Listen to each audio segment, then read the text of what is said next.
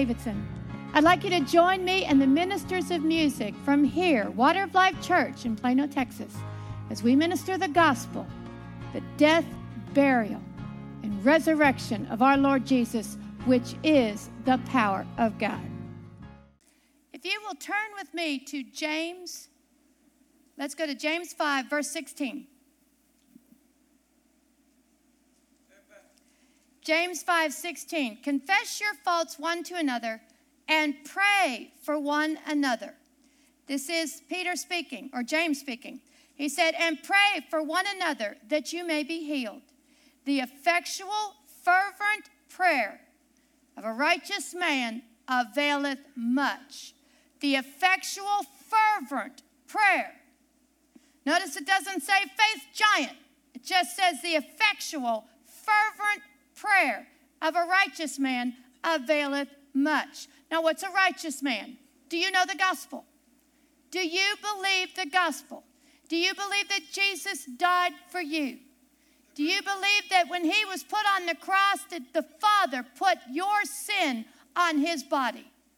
That Jesus carried your sin, your iniquity, your perversities, your weaknesses, your diseases, your pains, your helplessness, your weakness, carried it on his own body because the Father put it on him. Do you believe that the Father did that for you? Put it on Jesus. And that Jesus paid for your sin. And that Jesus took that sin and paid for it in hell for you. That was the will of the Father. That's what Jesus did for you. And not only that, but the Father saw what Jesus did for you. He saw Jesus travail of his soul in hell. And he was happy, happy that Jesus went to the cross. He was happy that Jesus was crucified. He was happy that every bone of Jesus was out of joint. The Father in heaven was happy that Jesus went to hell for you. And when he saw the travail of Jesus' soul, saw Jesus suffering in hell for you, he was satisfied. He was satisfied, satisfied with that sacrifice of Jesus. And you know, he was so satisfied that he said, It's enough. And he forgave your sin, and he forgave your weakness, and he forgave your fear and your iniquity, and he healed your diseases, and he came and he got Jesus out of hell. He raised him from the dead. And when he raised Jesus from the dead, he raised you with him. He raised you with him. And if you believe that, if you trust in that, if you look at that instead of anything else, and you see what the blood of Jesus did for you, that makes you a righteous man. That makes you a righteous man. So, what happens to you as a righteous man? The effectual, fervent prayer of you availeth much. Availeth much. I am speaking to people that are not in public ministry. You're not up here, you're not a singer. You're, you're sitting in the, the chairs out there, in here, in the blue seats. Do you know you have a ministry? The effectual, fervent prayer of a righteous man availeth much.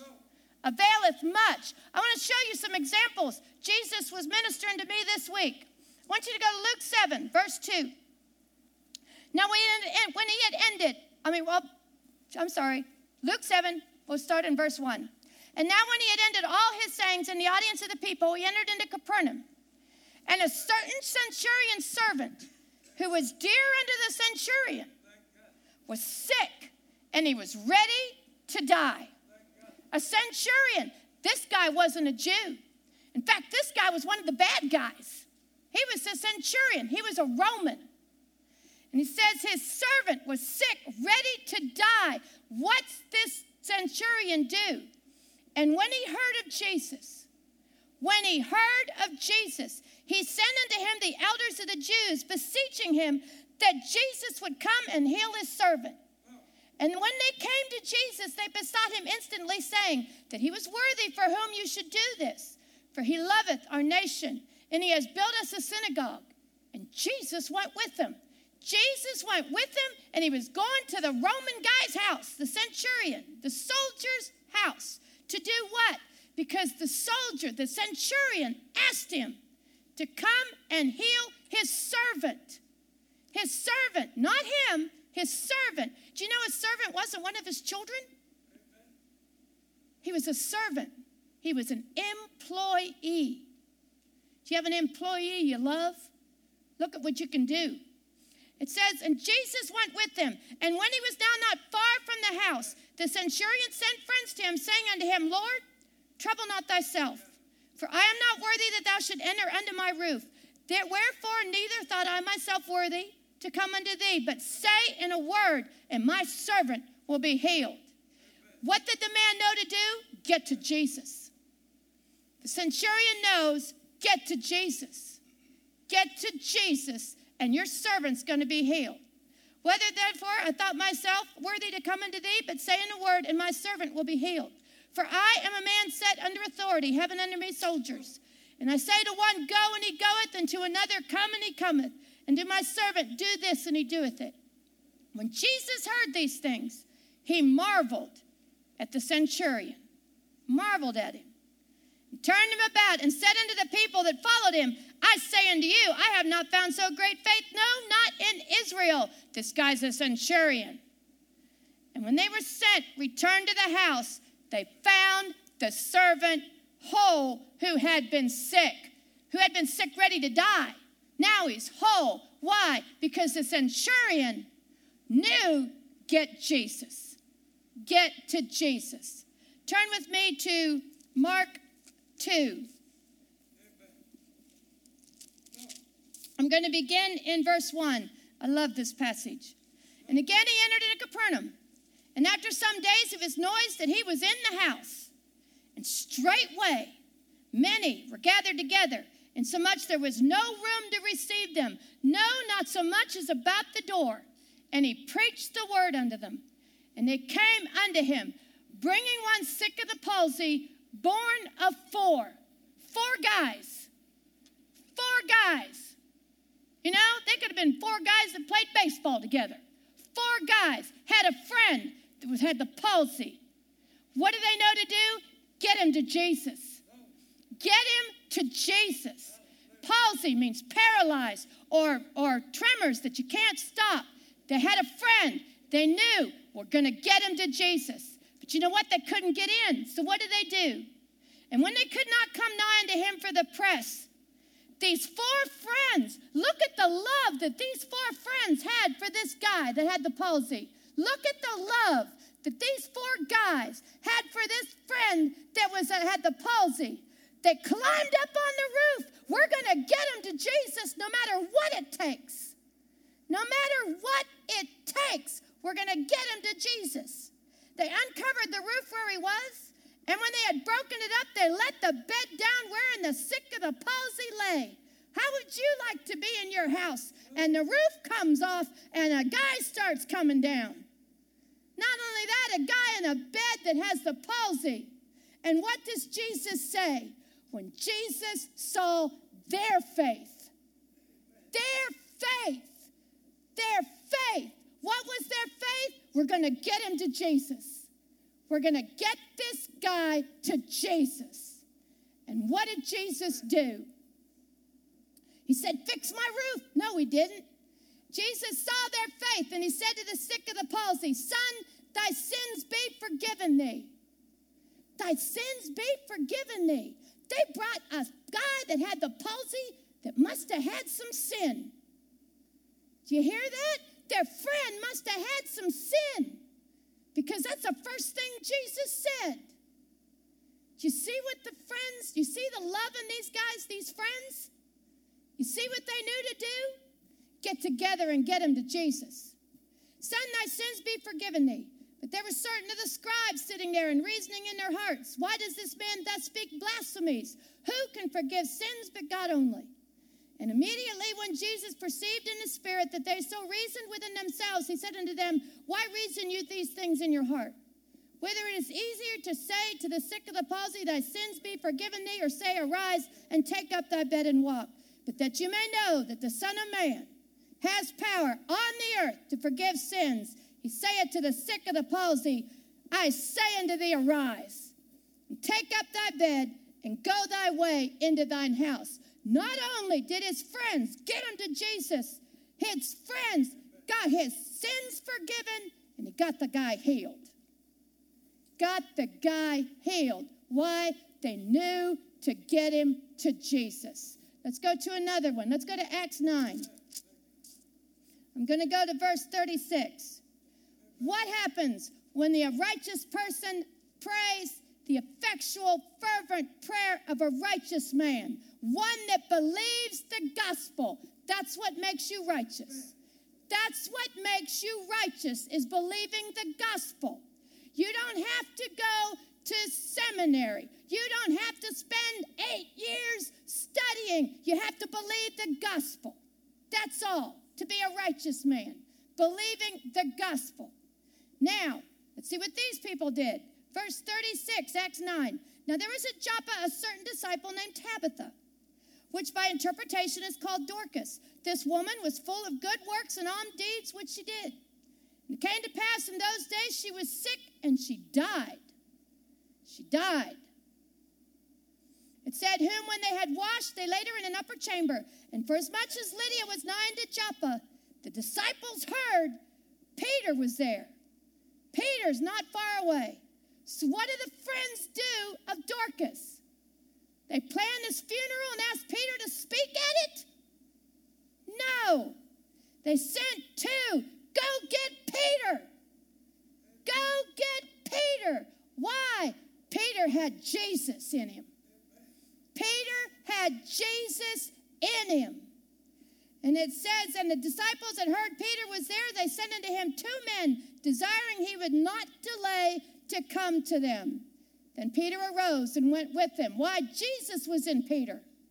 When he was come, they brought him into the upper chamber, and all the widows stood by him weeping and showing the coats and garments which Dorcas made while she was with them.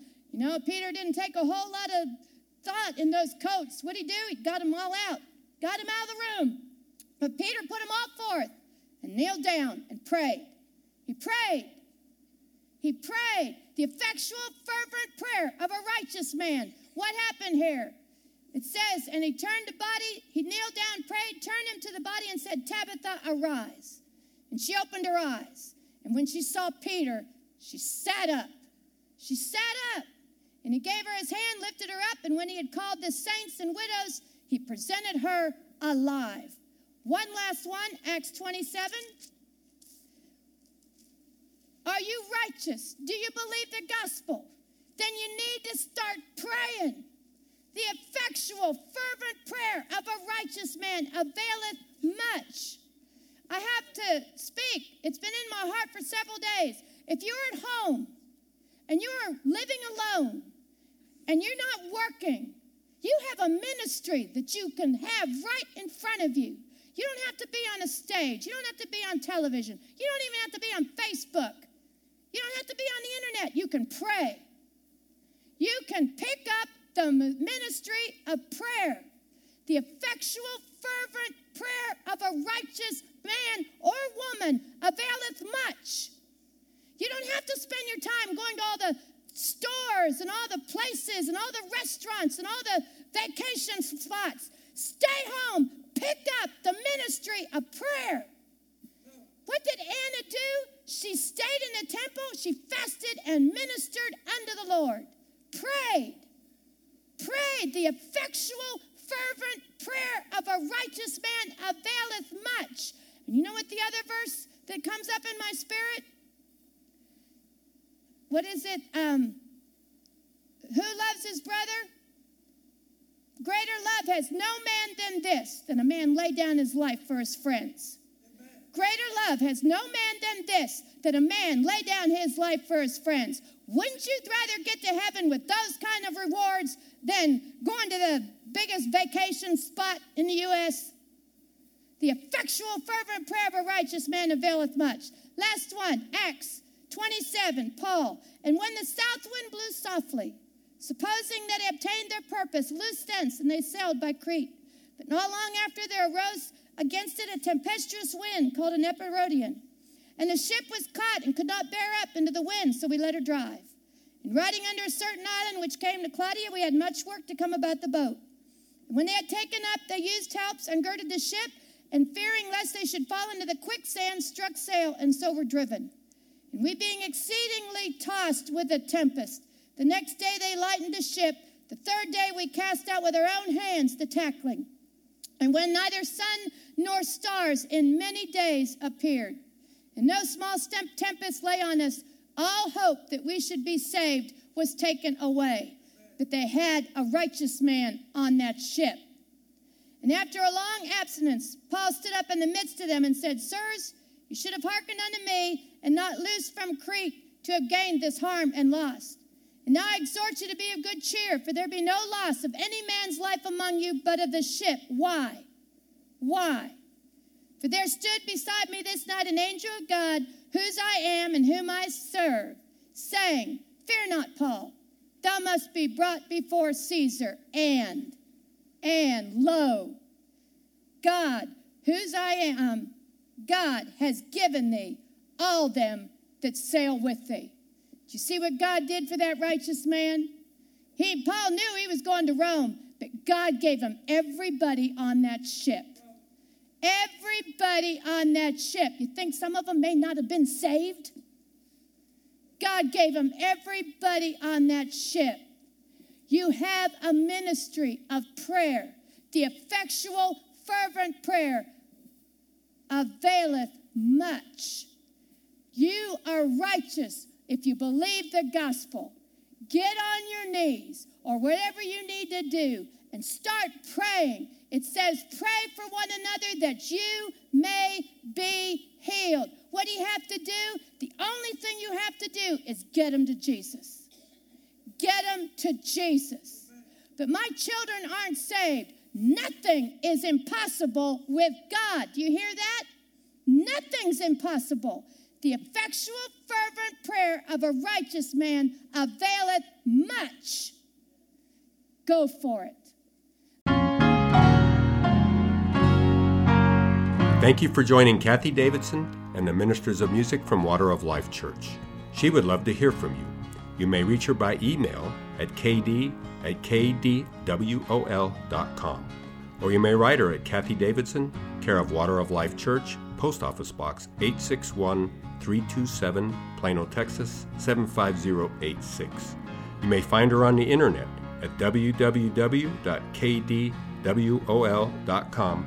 and on Facebook and Twitter. Until next time, God bless.